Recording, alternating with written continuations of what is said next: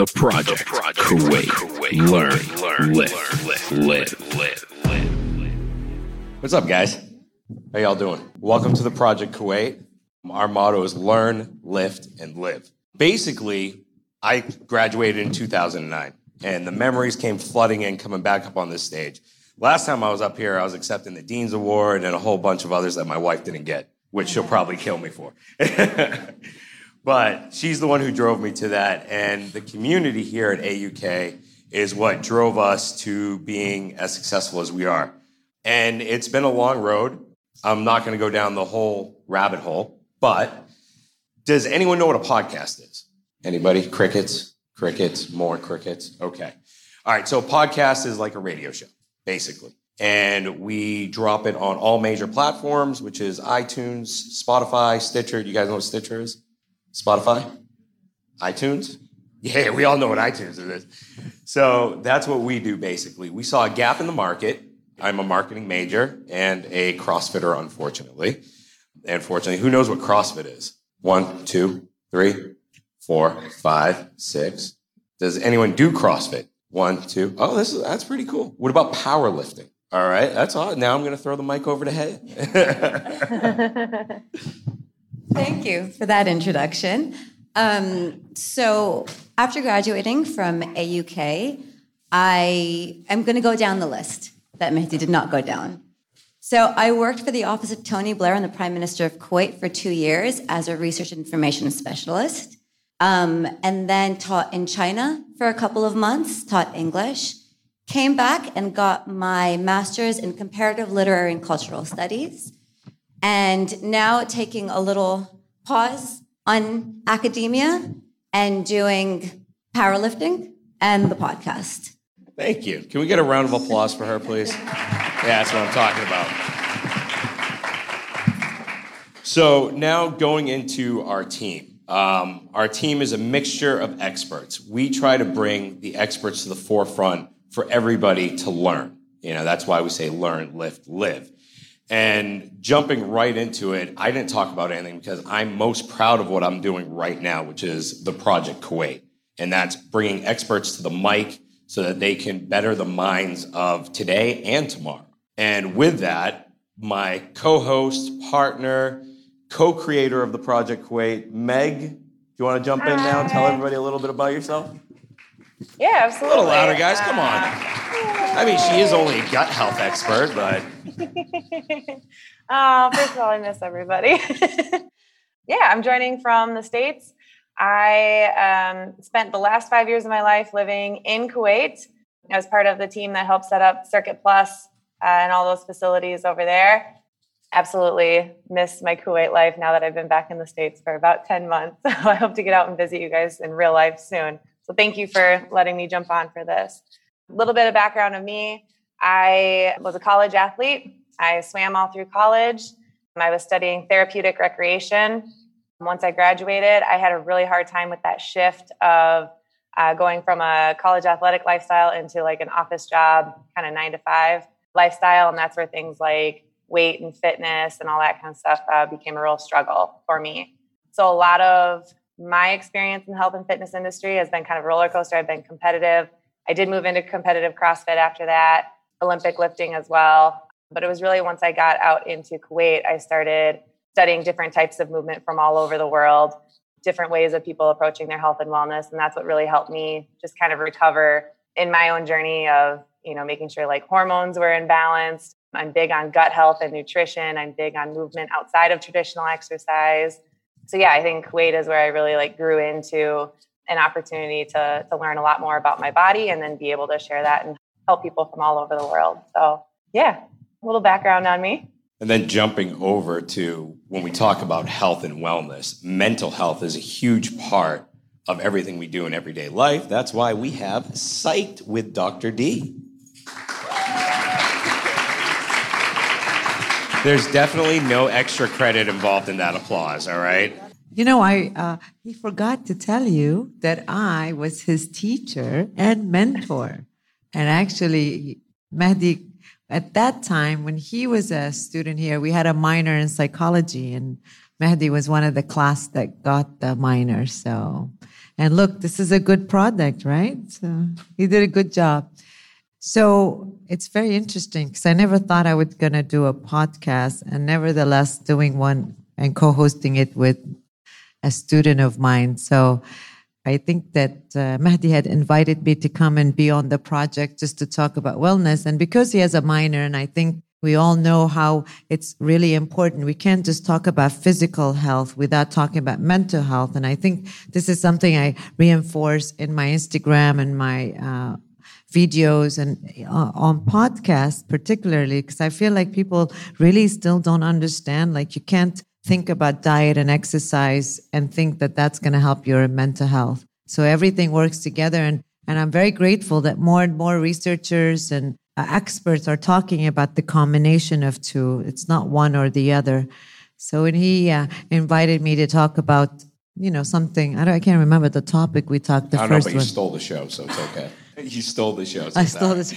So I, I don't know what we talked about. We were talking about mental health, and, and then I was like, well, why don't we just do a podcast? I think it would be good, and we bring different topics. I mean, I listen to podcasts. Actually, I'm listening to them more now that after I'm part of the project Kuwait. I didn't listen to them before, but I just realized that people need to have an avenue where they can hear about things. But I'm also very big about not making it complicated. Like I know that all of you are like your brain is tired and you study and you're working and whatever. And I feel like we need something that's common sense that everyone is going to relate to and it could be fun. And, you know, psychology doesn't have to be boring. It doesn't have to be serious. So we started in May, right? I think so. Yes, we recorded our first episode of May. We launched Psych with Dr. D June 8th or 9th, I believe. Right. And today is actually our the Project Kuwait's one year anniversary. So Yeah. Happy anniversary. Yep, and we're creeping up on our hundredth episode coming up. Yes. And with that, another person that's part of the project in many forms or uh, NMP programming, no magic pill programming. Ellie Brewers, who is a coach here in Kuwait, a CrossFit athlete, and all around model to society, I would say, um, in the way she works and her work ethic in the gym. So she's from NMP. So Okay, hi guys, my name is Ellie. I'm 27 years old and I'm from the Netherlands, Amsterdam. I bet you all know Amsterdam pretty who well. doesn't? so, when I grew up, not exercising was not an option for my parents. So, I had to exercise. I had to try to find something what I liked. So, when I was, I think, five, six, I started with gymnastics, what I really liked to do. I did it for around five to six years. Then I went to high school, and then you change and you want to try something different. So I tried many team sports hockey, handball, volleyball, basketball, soccer, like football. But I hated it. I hated every single bit of it. I just think I'm personally just not really a team player with a ball, and like this whole eye hand coordination is just not for me. But I had to try it. But every few months I was like, no, I don't like this. Why do I have to do this? Okay, just find something else. But I had to keep trying to find something just to stay active because that was really important for my family. Then I went to study. I originally studied hospitality management and I had to do internships. And my first internship was in Berlin, Germany. And then I was like, yes, I have not my parents. I cannot do anything what they want. So I became very lazy, like legit lazy. I didn't want to do anything. I just did my internship, went home, looked at TV the whole evening, went to bed, went back to my internship. And then after like eight to 10 months, I had to go back home. And obviously my parents were there again. Okay, let's go, come, exercise, go like do play football with your brothers or go running. And I can still remember my first run. I couldn't even run anymore, like two minutes. I was like completely exhausted. And that was the moment for me that I was like, okay, this is not good. I exercised my whole life and I was pretty fit and good at the things I like to do. And now I cannot even like run anymore. So after I graduated from hospitality management, I went to sports. So I started to study sports. And with that, I also saw CrossFit and I just fell in love with it. And from there, I just knew, okay, if I can do it from this like very athletic girl to became very lazy, to see again how actually how important it is to exercise and not only physically but also mentally. I will help other people as well. So I live in the Middle East now for over two years. My first year was in Dubai, and last year I moved to Kuwait. And I think it's the best thing ever. So, yeah.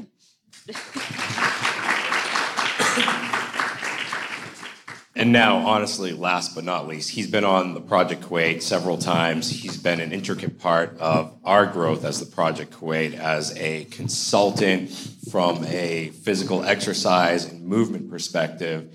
He was also deemed the fittest man in Kuwait 2018. Ex rugby player, hell of a CrossFitter. He's ranked in the top 500 in the world in CrossFit, which is pretty damn hard to do.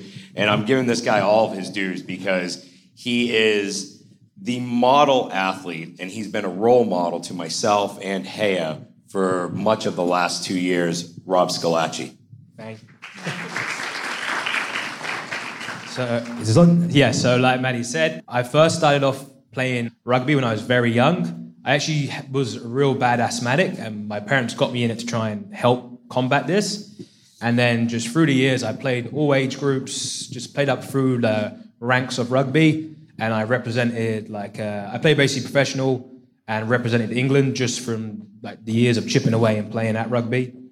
And then once I sort of run that course, sort of fell out of love with it, and then fell into love with CrossFit. So I just transitioned to cross, and from that it was sort of a new thing that I found that I loved, and I just the daily like grind of it, but also the satisfaction of these challenges. I mean, you guys know CrossFit. There's so much that we cover and do, or so much to like get your teeth stuck into to like work on these new goals and new steps. So that was sort of like just like hooked me, and then I've been competing at it now for probably like pushing three or four years. And like May said, I took fittest in Kuwait when I moved here. I uh, competed at regionals. I compete, competed all over the world in CrossFit. So like I love that aspect of the competitiveness and that like athlete lifestyle. But uh, with it, I did a lot of studying for like strength and conditioning, nutrition, sports studies, and with that, I could like have a platform where I could reach out to people through my uh, side of NMP programming I can help people who need some more direction. There's like a lot of fads and a lot of misguided information out there, so we try and like cut away at that, and that's why we have the name of No Magic Pill because unfortunately there isn't no quick fixes or no magic like pills to get you where you want to be in your fitness journeys. It is just consistency, hard work, and constantly chipping away at it. So I've been in Kuwait pushing two years now, and I say Maddie and Hay are both my clients, and it's pretty cool to see where they started from, and now they've made huge leaps and bounds from it. Like Hay now competes in uh, powerlifting and crazy strong, and Maddie now competes in CrossFit, and like he can do all sorts of things that you wouldn't think to start with. It's been quite a journey already. I'm still an old man. I'm still, still 36 still years old. So it's funny when I walk on my hands compared to you and Ellie. so, yeah, that's the project team or experts that we try to bring up. Now, what we want to do is we want to try and highlight a little things like health and wellness from a general perspective. Everyone has a different vision of what health and wellness is, right? I mean, some of us see it as having a shredded six pack and you know, lifting crazy weight. Sorry, I, I hate sitting down, especially when I'm on stage. But it's like that's those are general perspectives. Now, Meg sees it completely different from how I see health and wellness. Meg? Yeah, my perspective is I get more into the mindfulness aspect. I think mindset is number one when it comes to health and wellness. I think that it starts with our thoughts whatever thoughts that we have, those are what drive a lot of our actions. So I'm very big on the mindset side of things. And nutrition is another big foundational piece of that. I think that no matter what you're doing in the gym, I think that that can totally be undermined by the food that we eat. So that's kind of my general perspective there as far as nutrition goes. And then with movement, I spent many years also doing, you know, being a college athlete, spending about 30 hours in the gym, a lot of that in you know 90 degree angles straight lines traditional exercise of what we know as squats and lunges and pushes and pulls all things that i think are very very helpful and that we do need but I also saw a great deal of people's pain and lives being helped by getting outside of that and looking at the body a little bit differently. So my perspective is that your environment shapes you, and that's you know the, the people that you surround yourselves with. It's the stress loads that we get, you know, emotionally from family, from work, from school, from society, and then it's the physical load that we put on ourselves of either you know moving too much or moving not enough. I've been on both ends of those spectrums, and then of course what we eat and what we drink but mindset is number one for me on health and wellness. I often ask myself that, or my clients, like, what is healthy to you? And for some people, it's a it's a very different response. Some people, it's the time in between, you know, being sick. you know, how often are they going to the doctor? For some people, it is just a state of mind. For some people, it's a look. But we always try to break down, you know, where those stories and that perspective comes from. So I think it's very independent. So, guys, anyone want to share their idea of health and wellness out there? Crickets. Crickets, sound, sound. Anyone? Crossfitter. I'm picking on the crossfitter. you had your hand up, right? No, yep, yep. Come on, man. What do you think health and wellness is about? Oh, no, no, I'm going to throw you the mic, dude. Health of the body. Like how many times do you get sick and uh, your mindset? Like how do you take care of your uh, sleep and your uh, health? Like your joints and uh, your exercising? How many times a week do you take care of yourself uh, generally? Awesome, man. That's a good perspective. Anyone else? Anyone else? All right, yeah, here we go. That way we could give give the people up on the stage something to work with. I just think health and wellness, most people don't incorporate both physical and mental. And I think both are equally as important. And I think just to sum up, it's the balance of those two, which is like mental health and physical health. All right, awesome. Two t-shirts. and then uh, Rob, what do you think about that? I'm throwing the ball in your Yeah. court, man. Like, uh, totally bombarding you with a question. Definitely, like for me, especially for like a general public and guys just want to be like fit and healthy. You're walking upstairs, you shouldn't be like out of breath, like oh man, like I got to walk another three flights. You should be fine. That should be okay. You should be able to pick up some shopping bags or like later on pick up your kids and play with them. This health and fitness, there should be things you should be able to do. Like it shouldn't hurt to squat down or to lunge. So there should be that element where you are fit and able to do these sort of things and move in good ranges of motion. But also, like I was saying, the mental aspect, it's that satisfaction, that relief sometimes people feel after they've like trained hard or hit a good like training session or they've hit their goals or something, that mental aspect where you get that like endorphin rush, that sense of achievement from it as well is also like a real big positive plus from it. But uh, yeah, for like fitness health, like uh, Meg was saying, you should be able to like do movements and stuff associated with your environment. So like I say, like running for a bus or carrying objects, this should all be fine. This shouldn't be a struggle or something where you're like, oh man, I can't do another step or another set of floors. This should be okay for you guys. We should ask the question how many of you work out? But then I see a lot of people taking elevators. I was I was just gonna say, yeah, how, exactly. how many of them take how the many times I have to fight for the elevator. But so, how many are working out? Do you feel like the way you work out does meet your needs, like your nutritional, your mental health, the way you think? Now, why do you work out? Ooh, that's a good question from the psych professor. Yeah, little little bit a little bit of a Why do you work out? For, For- overall health. Okay. Yes. For what? to lose weight. To lose weight. Okay. What else? Yes. Yes. Ali? To gain muscles. Okay, I'm gonna get them to say these things and then you'll say if it's right or wrong. 'cause I don't know. yes, sir? To get the balance of mind and body. All right. Faye? It's a form of therapy. It's a form of therapy for me. Do you know my kids have gotten to the level well I, when I don't work out they'll know and they my son the other day, "Mom, don't worry. Just go to the gym, please." this is when he's really saying, "You're annoying me. Please go." Because it's true. For me, I feel the same way. What else? Fatma. To improve your mental health. I could tell what what major or minor you got. Psychology. Psychology much? How many classes do you take with Dr. D? Two? All right. Anybody else?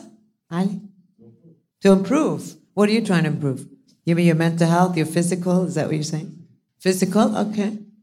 Anyone else? I was So- just going to say the social benefit is a big one, and that's something I noticed, especially starting up you know, some of the women's facilities in Kuwait too. I saw that a lot of friendships being developed, like outside of where you guys would probably normally meet people, getting into a different uh, social circle. So I think social benefit is definitely another aspect of health or another benefit. I think that is probably good for a lot of you.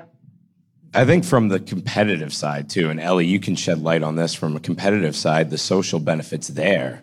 I mean, it bleeds over into everything because you've competed in Kuwait for a while, and I'm sure.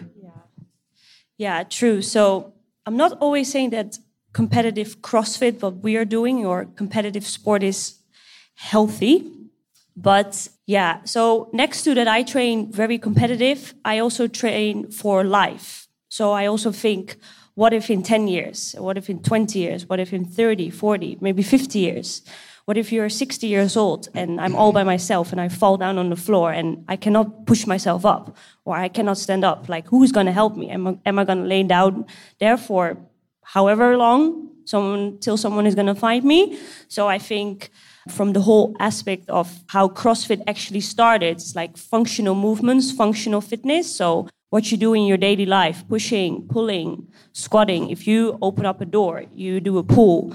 If you push it, or like you close a drawer, you, you push. If you go to the toilet or you're going to sit down on your sofa, you do a squat while you're standing up again. So I think it's nice, all these six packs and muscles, and like obviously we also like to look good, but I think you also just have to think about what in 20, 30, 40 years.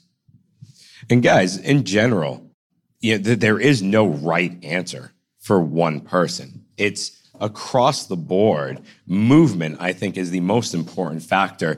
And taking the elevator or taking the stairs, walking with your friends. These are all little things that you can incorporate to leading a healthier and more mindful lifestyle. It's not doing CrossFit and killing yourself in the gym and walking on your hands and doing crazy stuff on a bar or powerlifting where you're pulling, you know, 300 plus pounds off the floor.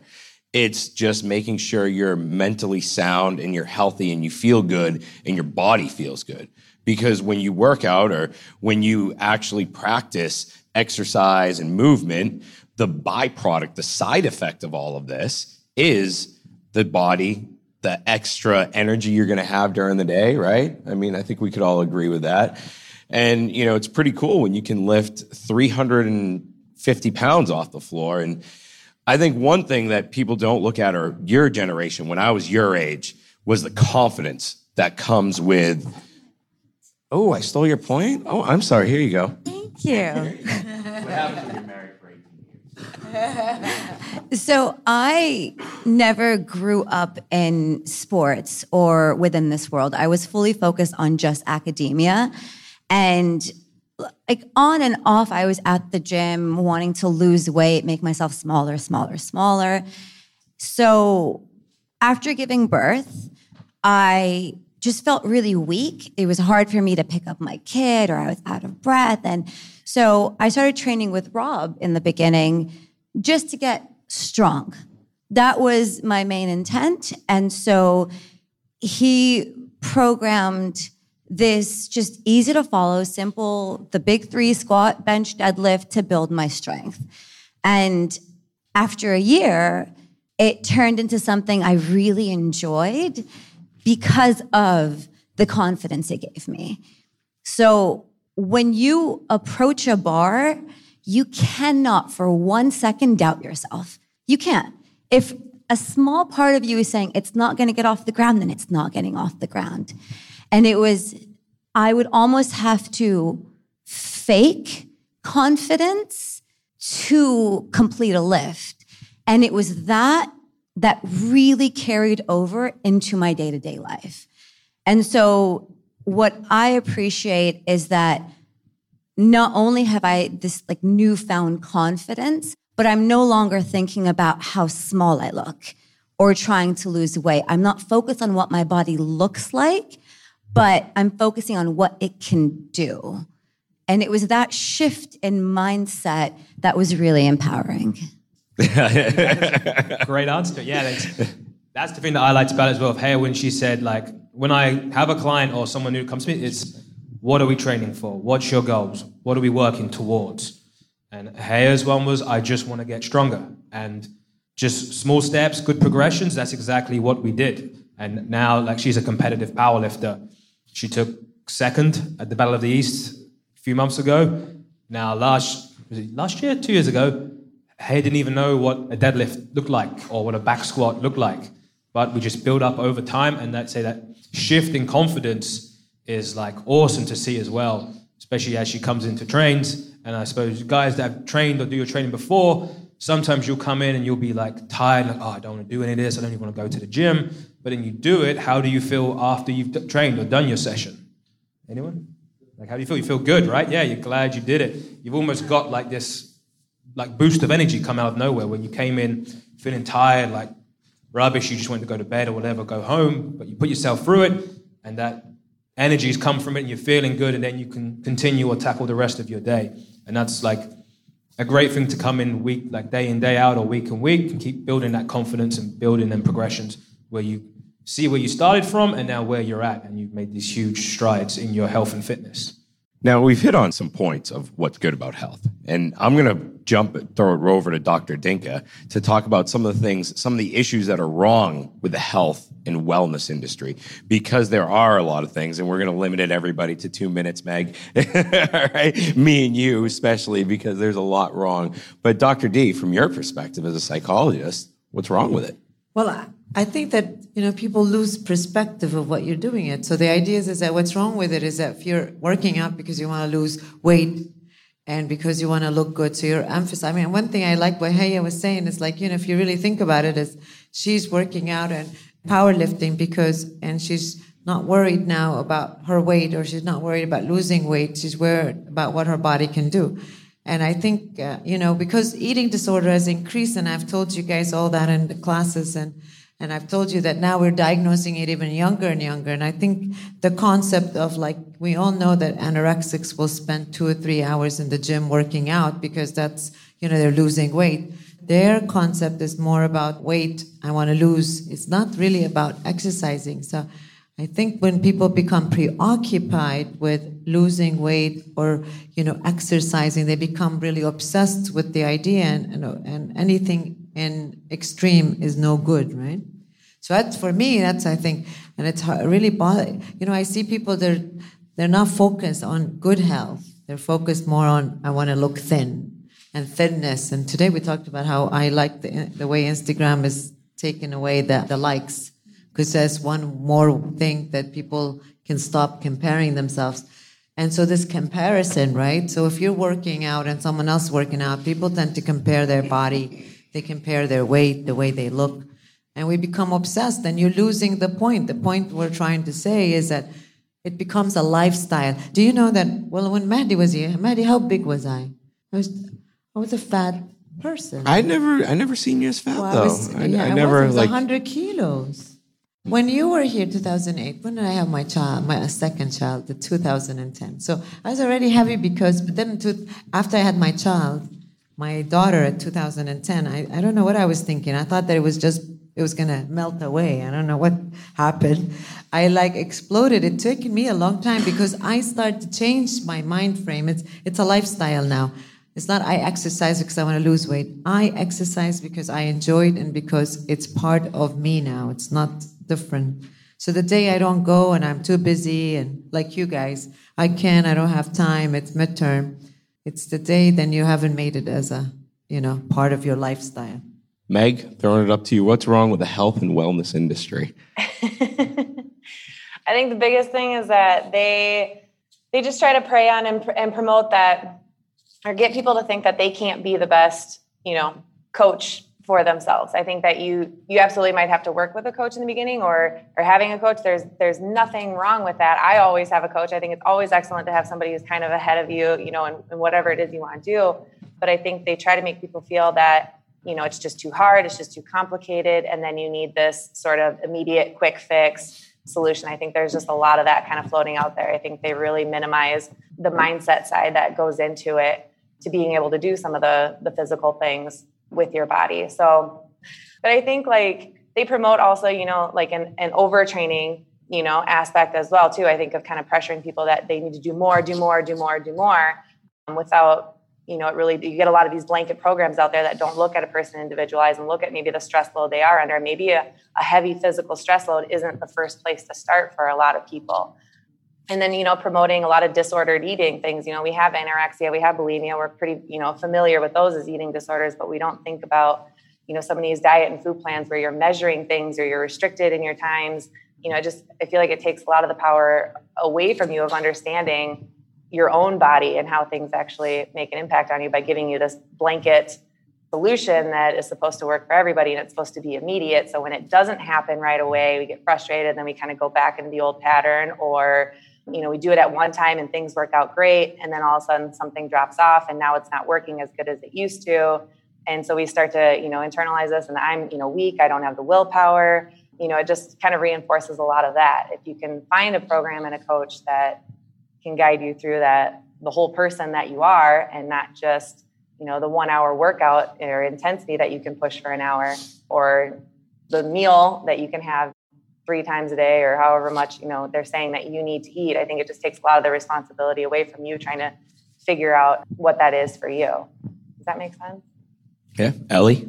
Well i think first of all i think social media is like screwed up to be to say it like in a nice way. I do have social media, but I see so many like weird things out there, and I think if you're maybe not from a background that sport was like brought into your life or maybe nutrition or a healthy mindset then people are going to start believing these weird things online. And then what I also have heard so many times in, especially here in this country, that people tell me, "No, I will, I will go to the gym, but I first need to lose weight." I'm like, uh, "What?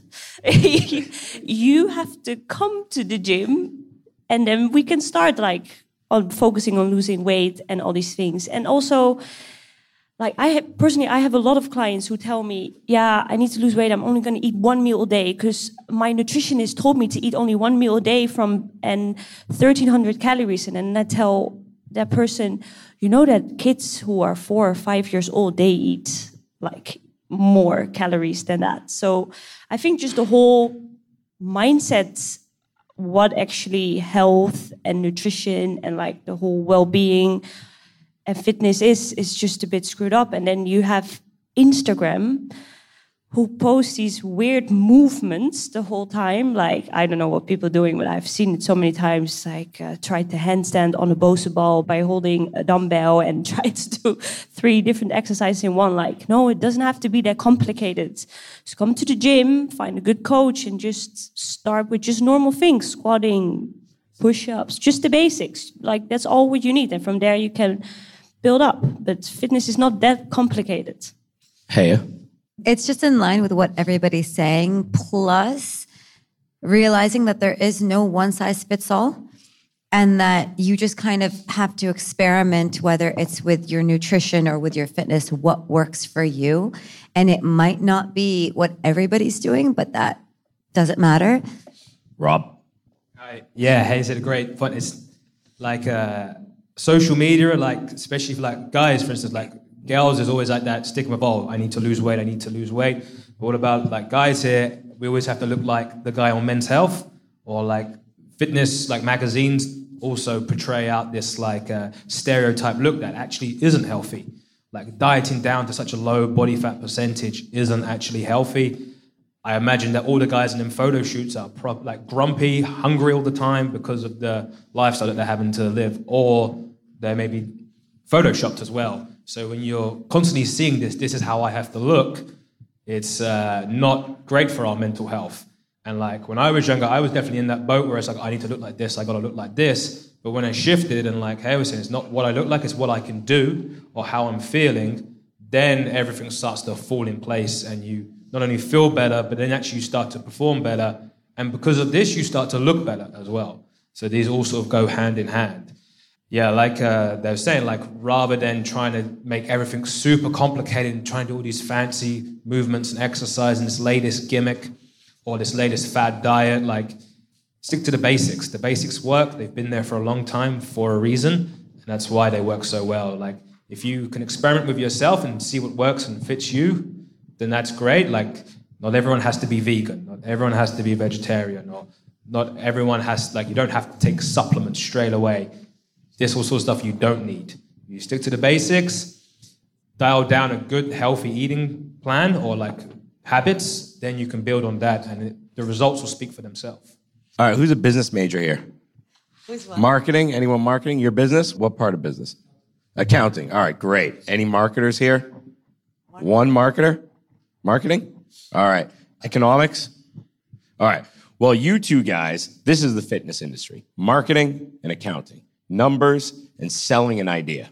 That is the biggest issue I see with the fitness industry. Multi level marketing schemes that we see time and time and time again, dating back to the 80s, when in reality, everything everyone said up here is true. You stick to the basics, and that's what really works. And if you go back to Arnold Schwarzenegger, you go back to all the guys who established in the fitness industry, they did the simple movements, you know, bench, squat, uh, overhead press, and, you know, bent over row. I like bent over row. Does anyone know what a bent over row is?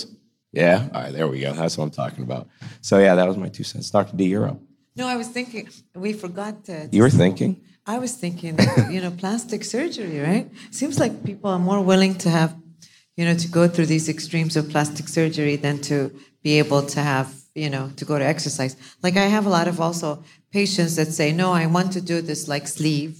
So they'll they'll do the sleeve surgery and then they want to lose weight, and then they want to go exercise, which makes no sense because they don't want they you know I, I feel like here people are quick at having these quick fixes so if I can get a surgery and it makes me lose 20 kilo very quickly, I will do that. And then I will think about exercising. And I think that that's, you know, for your age, it shouldn't even be considered because you uh, shouldn't be considered at all. But if you have to, then you, but if you're already thinking about, you can't monitor your weight and you're, you know, you can't be di- self-disciplined and exercise and think that the quick fix would be to have a surgery, then you're not really teaching yourself anything you're only teaching yourself that I'm going to do the surgery. And I mean, I've had patients even say to me, oh, it's okay. If I gain weight, I'll just do it again. Or, you know, I'll do a lipo or whatever.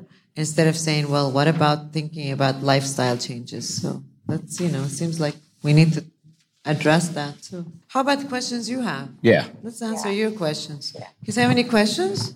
You do. Don't be shy. You might get a t shirt if it's cool You enough. do. Oh, I'll, I'll run the mic out Don't to you you. want to get a t-shirt? Well, We can't give all of our t shirts away, Dr. D. I'm just joking. I'm You just have to joking. treat my students nice.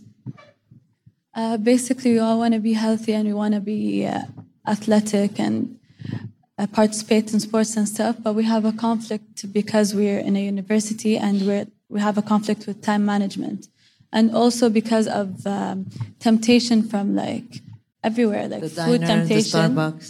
So the yeah, basically like the food, temptation because like especially in Kuwait, we have a restaurant opening every like Uh, I don't know every day, and uh, food gatherings and like stuff Mm. like that. How do we deal with that? We actually have an episode, I think it was like episode 43 with first steps to the gym. So we can hit on that right now, but I would definitely go back and listen to some of those episodes because we hit on a lot of good points. I don't know. Any one of you guys? Anyone? Anyone? Crickets from the I think, stage? like you're going to perform a lot better in your studies and in school if you're physically feeling well. So I think there's always something that you can do. There's some kind of a habit throughout the day where you can work in a little bit of extra movement just to help your body feel its best, which is going to help sharpen you up for your studies and things. So I think the going through school, I know it is a hard time to prioritize movement with that. And I know that there's a lot of you know family balance as well outside of this and especially like in kuwait food is entertainment so it's like when you do want to decompress from school that is the form of you know going out to eat is what you do and so that kind of comes down to again of just changing the mindset around it of not necessarily telling yourself like i can't have these things and feeling so much restriction all the way around rather than saying like i'm choosing not to have these things or i'm choosing to have these things because it makes me feel good because this falls in line with where I see myself, like Ellie was talking about in 10, 20, 30 years, like having that that little vision of well, what is life like after school? Because school is not forever. Unless you're Haya and you always want to be a student. But I think that we talked about lifestyle, right? So you're not thinking about it. Do I have time to exercise? I have time for exercise because this is part of my routine. Just like you go into your classes, you've got a schedule, you have to study for your exam. This is just one of those things that you have to do, you know. Uh, should you not eat? Should you eat at family gathering? Obviously, you're not going to be able to say no to every relative, or you'll be like kicked out. But moderation. I mean, we have to exercise this common sense thing in moderation. I can eat, but not eat all of it, or pick and choose what I want to eat. No one is saying don't eat. I hope not, because I'm eating. But I think it's just you know I eat a lot more today. Tomorrow I balance it out with something else. I mean, I don't know if that's the right thing, all these health people, but in my mind, it works. You know, I don't starve myself the next day, but I eat less. If I don't exercise this week, I do a little extra next week. Or, you know, like I always tell people, it doesn't matter. If you don't have time to go to gym, use the stairs. Why are you guys? I use the stairs the days I haven't worked out for a couple of days. Don't use the elevator. There are many things. Park your car far away and walk. There are so many little things you could do. It's not about your exams, you know it. Yeah, uh, Meg said a good point as well. Like just trying to find that balance. So like, if you are going out for food or gatherings, maybe look ahead or look ahead if you can find the menu and see. Okay, I'm not gonna order like X, like chips or whatever. Let's change that for something a little bit more greener or something a little bit more on the healthier side. But it's all in moderation. Like you can enjoy these meals in smaller amounts rather than going all out every single time. And if you're struggling for time, like I'm sure we can all find 20 minutes just to get something. Something's better than nothing. So I say either just taking the stairs, even going for a walk, maybe just help clear your head and get you back in that mental right state, and then get back into your studies if you need to. Will help. Ellie. I uh, totally agree on that. Personally, I have uh, an online client who does a study and has to do an internship here in Kuwait and she can only work out from home.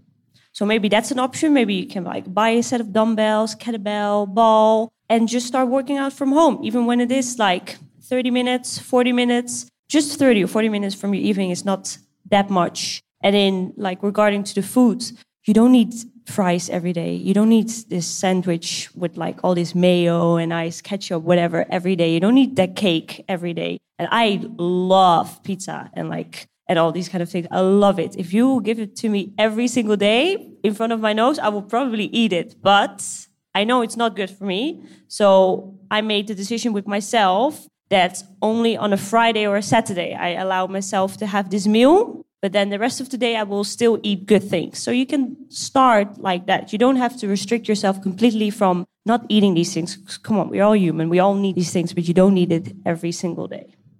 I'm going to steal a page out of Meg's book that she forgot to bring up, and she's mentioned in a gazillion episodes. Instead of thinking of reducing on your plate, think of adding on your plate. Think of adding the greens. Think of adding the healthier foods or the better foods for you rather than saying, oh, I got to take this away.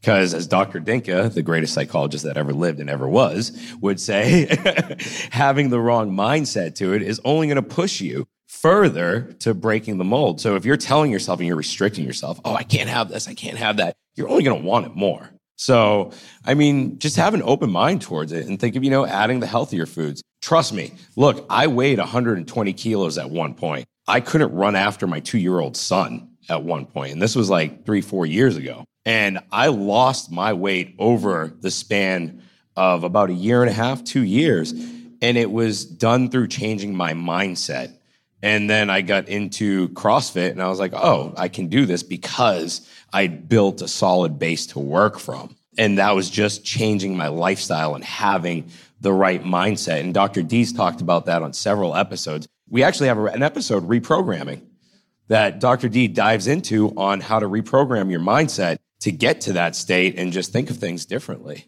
So I want to shift away from the health and fitness questions a little bit into the business side because we all have our businesses on the side. And you guys might have some questions about starting a podcast, starting an online business. And, you know, does anyone have any questions on that? Because we're running out of time.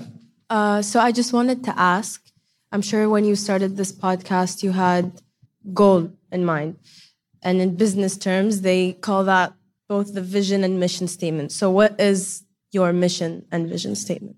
Meg, or do you want me to take this one? I, I'll just give a little bit and then you can probably take it from there. I was gonna say, like, what brought us together, I think, was just being frustrated of seeing a lot of people just going through that cycle of trying things, it doesn't work, falling off, going through the slumps, because we had been there as well. So I think our mission and thing was like to save people the frustration of, you know, really spiraling through those things for a long period of time and getting people to believe that they do have you know more control over their health than what they think i think it's easy for a lot of people to think their bodies are working against them and so it's just really bringing out that that other side of it and getting together to bring that to the forefront of bringing those experts there so our vision i think was just to simplify things to bring out the best information because there is so much fluff and media is so big there you know instagram i didn't know anything about it until i got to kuwait and it is like massive the influence that it has on its population there.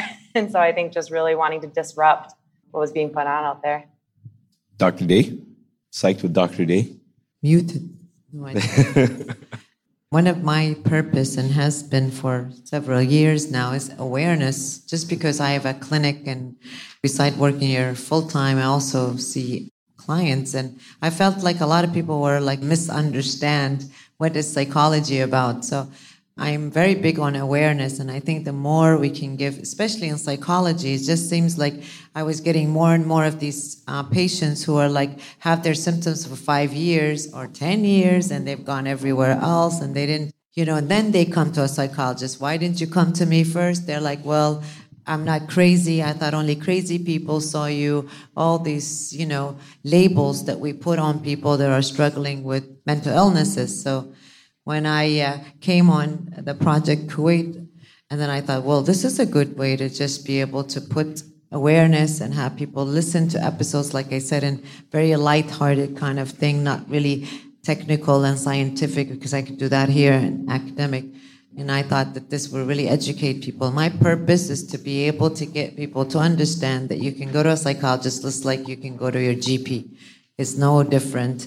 You can treat yourself for diabetes, then treat yourself for being depressed or and also I, I want people to understand the differences if you have panic what does it look like or anxiety and depression and just the other day i told this person you have depression and she freaked out she started crying as if i just told her she has cancer i was like you know, depression is like very common now. And I said, Why are you upset? Oh, I'm not depressed. I'm not depressed. That makes me feel like I'm weak. So I do these podcasts so people don't say these statements. NMP? Uh, for us, it was just to, uh, for myself, like you see so many different like programs out there and so much like, so much fancy exercises and we're trying to cut through the cookie clutter and like the misguidance and it can be confusing if you're trying to coach yourself. You're like, where do I even start? where to begin. So for us, we wanted to basically be on an online base where we can reach out to people that have goals or like visions that they want to work towards, and we can help get you guys there through showing the consistency, pulling the hard work, and you will reach these goals or these targets that you want to hit versus just following the next fad because you saw a celeb promoted or doing this next like uh, these next like fancy exercises because you saw on Instagram, but is it actually helping you reach your goals and what you want to actually work towards? So that's why sort of the name was No Magic Pill because there was there's no real magic. It's just the hard work, the consistency, and the good line of program that works for you and your individual needs. From my perspective, and I think Meg would agree with me from the project's perspective, it was to cut out the BS. Excuse me, PG 13, I know but just to cut for coaches and people. Yeah, and that's you know that sums it all up. Any other questions about how to start a podcast or start an online program or anything? No crickets, crickets. All right, who wants to get a T-shirt? Who wants some T-shirts? We get some cool T-shirts. Do you, do you read the back of my T-shirt? I'm not funny enough for you guys. Seriously, I'm not funny enough. Come on, guys. I know I'm old and stuff, and I got a scraggly beard, but give me a laugh.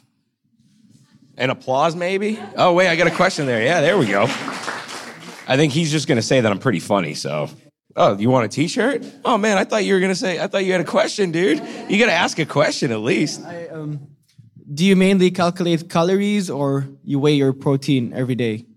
For, for, for me? yeah. Uh, yeah, so f- for me personally, yeah, I follow a. Uh, a macro plan where I'll sort of like meal prep in the week and then have a breakdown of like carbs, proteins, and fats. That's just personally me. I like to do that. I like the accountability of it, and I know that if I make sure that I'm eating enough, so that's why I like to do it. But I won't say you have to do it. Like it can become very obsessive. You don't have to be going to the restaurants and take your scales with you, or be like, "Can you weigh that for me before you put it on my plate?" You can like have like eyeballs or sort of like ideas of rations of how much you're eating. So there's many ways to do it. It's just what fits best for you. So like if you don't want to count calories, that's fine. You don't have to. I don't. Yeah. Because it stressed me out. It just stressed me out if I have I don't to. either. if if it says that I have to eat 300 more like calories, but I'm not hungry, I'm not going to eat it. Like so, I just try to listen to my body, and I just try to put the right things in my body. So I'm not going to say I'm going to eat cookies every single night if I'm hungry, but I just try to listen. So if I feel my body just needs more because I just did a little bit more exercise or I just had like a longer workday, I will eat more. But if I feel I don't really need it, like I'm not. So it's just all depends. Crickets, Meg, Dr. D, Haya. Anyone else want to chime in on that one? oh, we got a question? All right. Is it for a t shirt? Because we're running out of t shirts. All right. So um, I tried to exercise formally like three years ago, and uh, had some bad experience doing it. I tried to exercise for um, at least six months, doing it five days a week, two days rest, cheat days, and then I stopped. The reason I stopped is um, uh, one day I blacked out, and then my friends told me that I fell. And now I'm considering uh, going back to exercising, but it kind of scares me every time I think about it. So, what do you guys think? I would throw that to Dr. Dinka. Have you thought about going back to the gym with a trainer? Somebody that would be with you for a couple of times, just until you get safe. The only way to do it, I mean, obviously, it sounds like you've developed a phobia with in the gym. And you have the only way to do it is you got to go back, Muhammad. You have to go back to the gym. But maybe have somebody with you, maybe have a, a coach who's trained to be able to supervise it at first for a month until you're safe, and then you can do it on your own. To me, I Start mean, I, slow. I even if I know what I'm doing, I still want to go with a trainer. I enjoy having trainers. I'd also ask, uh, why did you back out? Was it because you wasn't eating enough, or was you just like doing too much too soon? So, I went to medical right after. They said, yes, I wasn't eating enough, but they told me to stay out of the gym for oh. like a bit of time because So it's really unhealthy for you. In that case, if you told basically you doing that. too much too soon and eating too little, let's reverse that. Let's get you eating more, but also just slowly introducing yourself back into the gym. Yeah. So you've gone from five days to zero. Why don't we just introduce two days into the gym? See how you feel. You're feeling good? Okay, let's run that for two, three weeks. You're still feeling good. You're eating well. Let's add another day. So now we're three days in the gym. And we can just slowly progress yourself back into the gym where you'll feel comfortable, but also you feel good about yourself because you're eating enough. Like it's a common thing we see where people go like, right, I want to lose weight, so I'm going to go to the gym five times a week. I'm going to run on my in the mornings. I'm going to do spin class in the evenings, and I'm going to eat just uh, breakfast, and that's it. And it's okay. How's it going? Yeah, I lasted a week and I just crashed and burnt out. But let's slowly progress, slowly build yourself back up into time. So you don't want to go like zero to 100. It's like just small steps, slowly introduce yourself back into the gym. Meg, you looked like you were going to pull your hair out.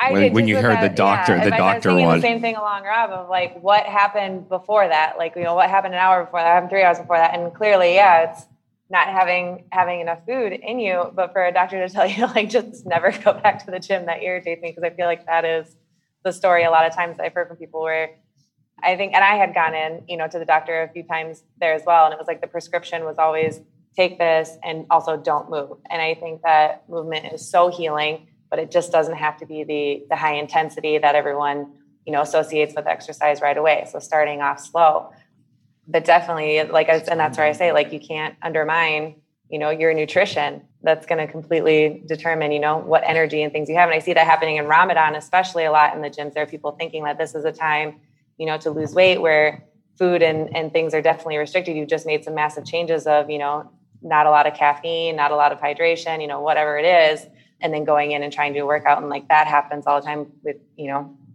just people not understanding, you know, the demands that the basic needs that your body does have. Hey, you're a deadlifter. I mean, the only time I've almost passed out was when I was deadlifting, and I think that was lack of oxygen to the brain. So, has that ever happened to you deadlifting? yeah, eat more. Eat, there it is. Eat more and know your weight too. I mean, for me, like I said, the one time I almost passed out at a gym was when I was deadlifting, and that was probably just like lack of oxygen. My face turned red, and I had a vein popping out of my head. It was not a pretty sight, but it was. It was yeah. That was my experience. And eat more. Everything Rob and Meg said. I mean, it's right on the money. Ellie, you got anything on that one?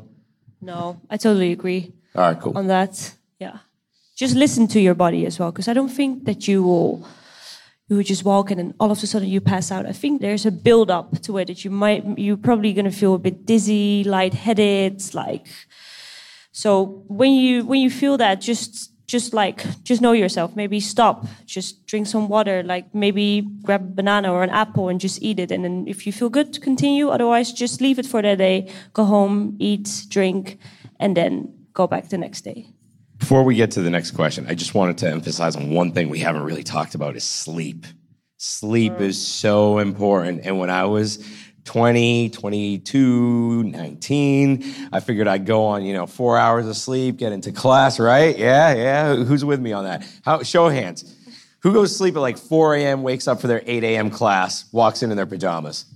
Yeah, oh, now that's me. All right, that's definitely me. But sleep is so important to your recovery and your mental clarity. So don't forget about sleep. And I don't know what your sleeping habits were, man, but that could have been a reason for it too, dude. So, yeah. But yeah, over to our next question. It's not a question, but I would give a tip. There's a formulas for every uh, thing in fitness. Like dieting, there's a formula you put for your carb and your protein. Even uh, exercise has a formula. So you would put your uh, weight, and uh, depending on uh, beginner, advanced, or how leveled are you in the exercise, you would uh, put your weight on the formula and have the weights. So you would be more. Uh, it's better to be safer rather than going with the adrenaline of the rush in the gym and then getting injured. I mean, that is a way of looking at it. There's, the, again, I go back to what we said at the beginning. There is no wrong way as long as you're moving. And I think we could all agree on that. Rob, what do you, Meg, what do you guys think of that? Personally, I think everybody's different and general rules sometimes vary versus my body and Rob's body. We weigh the same, but he can definitely, yeah, I weigh around like 89, man. How much you weigh? Yeah. Roughly around the same. But here's the, here's the main difference he can squat like 500 pounds or like 430 or something. I can only squat like 350. So there's almost a 100 pound difference between us. Our bodies are different, our genetic makeup's different. Yeah, I would say, like you were saying about, so for the nutrition side of things, yeah, that's absolutely, that's a good way to basically find out where your baseline is so you could hit maintenance. And if you want to lose weight, you would minus X amount. If you want to gain weight, you would add X amount. For the training side, it's such a variety. What's your training years? How many years have you been training? If you're just starting up this week, you're not going to be doing the same thing that the guy that's been training for three to four years. So you're trying to get that balance of how long you've been training for, how new are you to this sort of like this like training in general. If you're new to it, you won't be doing like three hours, four hour sessions, like five times a week. You may just start off two or three sessions a week, just for half an hour, 45 minutes, and then you start to progress and build from there. And the same for like you're saying, if you're more on the strength base, you're trying to improve that, you may go off a percentage or a numbers off of your one RMs or your max lifts that you've already built up from. So there's some of the like calculations you may use for your lifting. Yeah. All right. So last t-shirt giveaway before we kind of end things right now. And here it is. Everyone's quick with their phones. So the first couple of people to follow the Project Kuwait, like and tag two friends, and follow at NMP, No Magic Pill Programming, like and tag two friends We'll each get a t-shirt once Haya picks them out. So go. See how quick you guys are. Some of you already following. You guys are already following Dr. Dinka. And if you're not, you're probably going to get like C's and D's. she is the greatest professor ever, though. Is it not? Oh, we got no. We got no service. We got we got no service. So all right, that plan was bunk. Okay, who could name a Project Kuwait episode? Just go on to iTunes, guys. Come on. Huh? No, man, I said that. I'm not giving you a T-shirt for that one. Nice try, dude. That was give me a dap. That was pretty good, though. That was definitely pretty good. First steps to the gym. Anyone else? Name any. What? All right, that's one. That's definitely one. That was a good episode too. That was with Donna Nasrallah. She was an Olympian, one of the first female Kuwaiti Olympians to go to the Olympics. Yes. Oh yeah, yeah, with Larson. So you're you're a listener, huh? Do you only listen to Psyched with Dr. D, or do you listen to the uh, health? Yeah. Do you like the show? Is it good? You guys like it? Anyone have a question about how to start a podcast? Because you guys need to start podcasts soon. Like it's the new media. We got one more T-shirt left. Oh no, who? First steps to the gym. All right, all right. You get one anyways, man. It's good. You don't have a cell phone in your hands. Any other questions, guys? Anyone want to know how to start a podcast? What was it? How do we start a podcast? Thank you for asking that. I was just waiting for someone to ask that question. All right, so it, it's actually really easy. If you want to start a podcast, it's super simple. You need to find the right sound equipment, all right, which you can do right now. I mean, any just get anything on Amazon, get a good mic, get a couple of good mics. Find someone that's good with sound and editing even learn how to do it yourself. And it's easy to upload on itunes and you know spotify. So the more people that start podcasts the more people there will be to listen to podcasts and it's going to be the new form of media you guys are the new generation so you should shepherd up this new form of media and you know it's cool so any other questions I, I think in like five years they've said it's going to be like close to getting saturated the way like blogs are now. I think there's like 14 blogs for every podcast that there is right now. So like now is a great time to start your podcast, start playing, kind of work out some of the kinks. So if you don't have the sound equipment and that kind of stuff, like just start, start playing, just get a couple of recordings down, get comfortable speaking or interviewing, get into it because it is something that is going to take off within the five years. Yeah, that's a good point right there is interviewing. If you listen to our earlier episodes, to our episodes now, I think there's a huge evolution in the way we interview and talk on the mic. Dr. D, I'm sure you could second that too. Like from where we started in June to where we are now and the flow of the conversation. Rob, you've been on twice. And if you compare the first time, Haya, she, like from a marketing perspective, she's got some of our best numbers in terms of uh, download, downloads, but she like comes on every once in a while and she's very, yeah, she's on Psych with Dr. D, not on the other show. Meg keeps trying to get her on the other show, but she just doesn't come on. But she's very articulate. So that also helps. I would say watch Ellen. Who watches Ellen here? Yeah, there we go. Yeah, everyone watches Ellen. She is an amazing interviewer. And before you would have to get a broadcast degree and all this stuff, just go on YouTube, watch Ellen, watch watch like Sanjay Gupta and those people, and you'll learn how to do it. And if you want to learn how to be a CrossFitter, just watch this guy up here. so I think that's it. I think that, that's a wrap. Any other questions, guys? All right. Thank you. Thank you, guys. Thanks for listening to this episode. If you enjoyed it, please head over to iTunes to subscribe, rate, and leave a review.